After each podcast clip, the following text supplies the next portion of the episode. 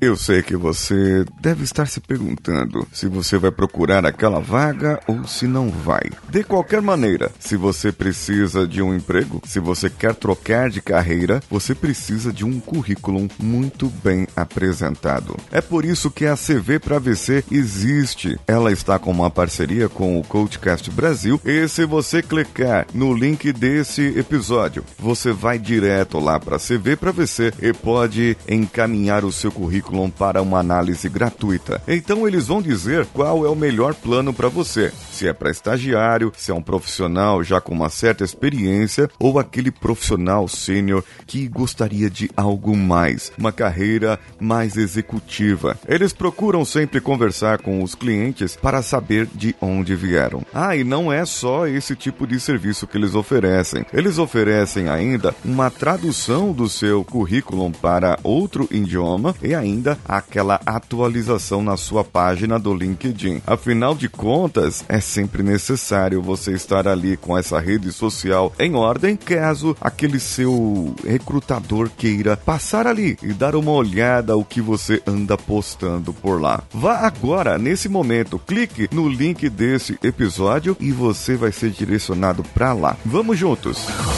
Você está ouvindo o Coachcast Brasil. A sua dose diária de motivação.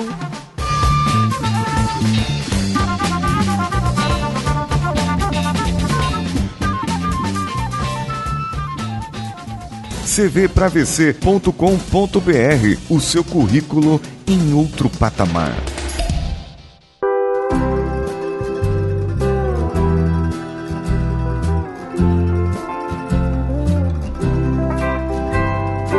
Muitas pessoas devem ter várias histórias de entrevistas. Eu fiz várias entrevistas, participei de várias também, além de dinâmicas de grupo, além daquela que eu contei na semana passada. Mas tem entrevistas que ficaram marcadas na minha cabeça. Eu não sei por qual motivo, eu não sei porquê, mas entrevistas de 20 anos atrás, elas vêm e pulam na minha mente de vez em quando. É como se aquela entrevista me trouxesse uma determinada emoção. E é por isso que eu trago hoje para vocês algumas dicas para como se comportar numa entrevista, desde que a entrevista seja simpática. Claro, a primeira dica é você chegar adiantado, certo? Todo mundo sabe que tem que chegar pelo menos 15 minutos antes da entrevista começar. E não adianta você dizer depois da entrevista: "Ah, perdoe pelo meu pelo meu atraso, é porque eu peguei um trânsito ali e esse trânsito aqui, você sabe como é São Paulo, né?" Amigo, se você vai para uma entrevista, tem que sair mais cedo. É igual fazer a, aquela prova do Enem, o provão do Enem. Aquelas adolescentes, as pessoas chegam atrasadas ali. Sai mais cedo se você mora mais longe? Não tem como. Se for tão longe assim, para você trabalhar e fazer entrevista, às vezes nem compensa, não é? Uma outra dica vai ter relação com o episódio de amanhã. Haja como se nada fosse. o que, que é fazer isso numa entrevista? Em uma entrevista, é você tem que agir ou precisaria agir como se você já tivesse um emprego. Se você estiver desempregado ou desempregada e fizer aquela carinha de gatinho do Shrek, não vai adiantar nada. Você não precisa implorar pelo seu emprego, você não precisa implorar pelo seu trabalho. Isso é humilhação, é, não precisa disso. Você tem que colocar ali as suas capacidades, os seus conhecimentos, agir como se você já estivesse na vaga, agir como se você já estivesse lá, agir como se não fosse uma entrevista, como se fosse um bate-papo, uma conversa. Deixa isso fluir e o entrevistador ele também estará analisando esses pontos para você. E aí eu lembro de uma entrevista minha que eu fiz e eu fui muito simpático. A moça gostou da minha simpatia, ela amou o meu jeito de ser, o meu jeito de conversar e de me portar ali. E eu estou até pensando aqui em se a gente pode fazer um treinamento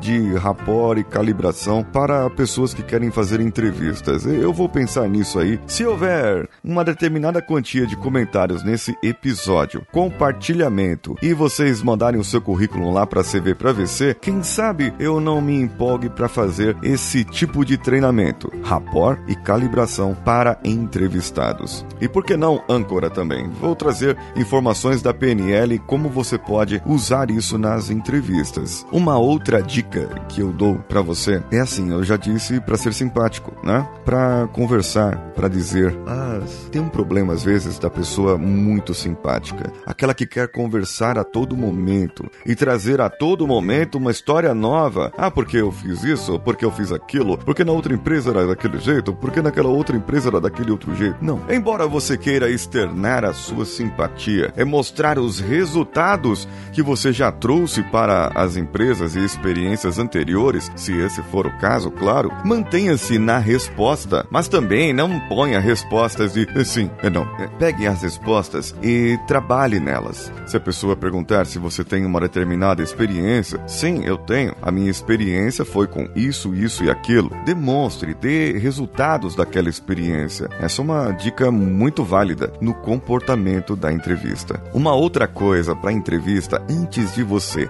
entrar na sala do entrevistador, se você puder, vá lá, tome um copo d'água. Enquanto você toma esse copo d'água, lembre de um momento em que você teve muita, mas muita confiança. Nem que for quando você estava no balanço, ali quando era criança, e você balançava e se sentiu livre, totalmente confiante, que você dominava aquele balanço enquanto subia e voltava, subia e voltava, e de repente você pode se sentir ali confiante novamente à medida que você reflete, cada vez mais confiante vai sentindo. Então você entra ali naquela entrevista com essa total confiança em si mesmo e você vai externar isso na sua maneira de ser, na sua maneira de portar. Claro que existem muitas outras coisas, como você pesquisar a empresa em que você vai atuar ali, vai fazer aquela entrevista. Agora, já tem um nível que é stalker, né? Que é você procurar ali daquela empresa no LinkedIn todos os recrutadores da empresa, verificar com cada um e ir lá no Facebook de cada um e ver as suas fotos. Não, não façam isso, gente, pelo amor de Deus. É, só se mantenha na pesquisa. O que eu vou trabalhar, o que eu poderia fazer naquela empresa.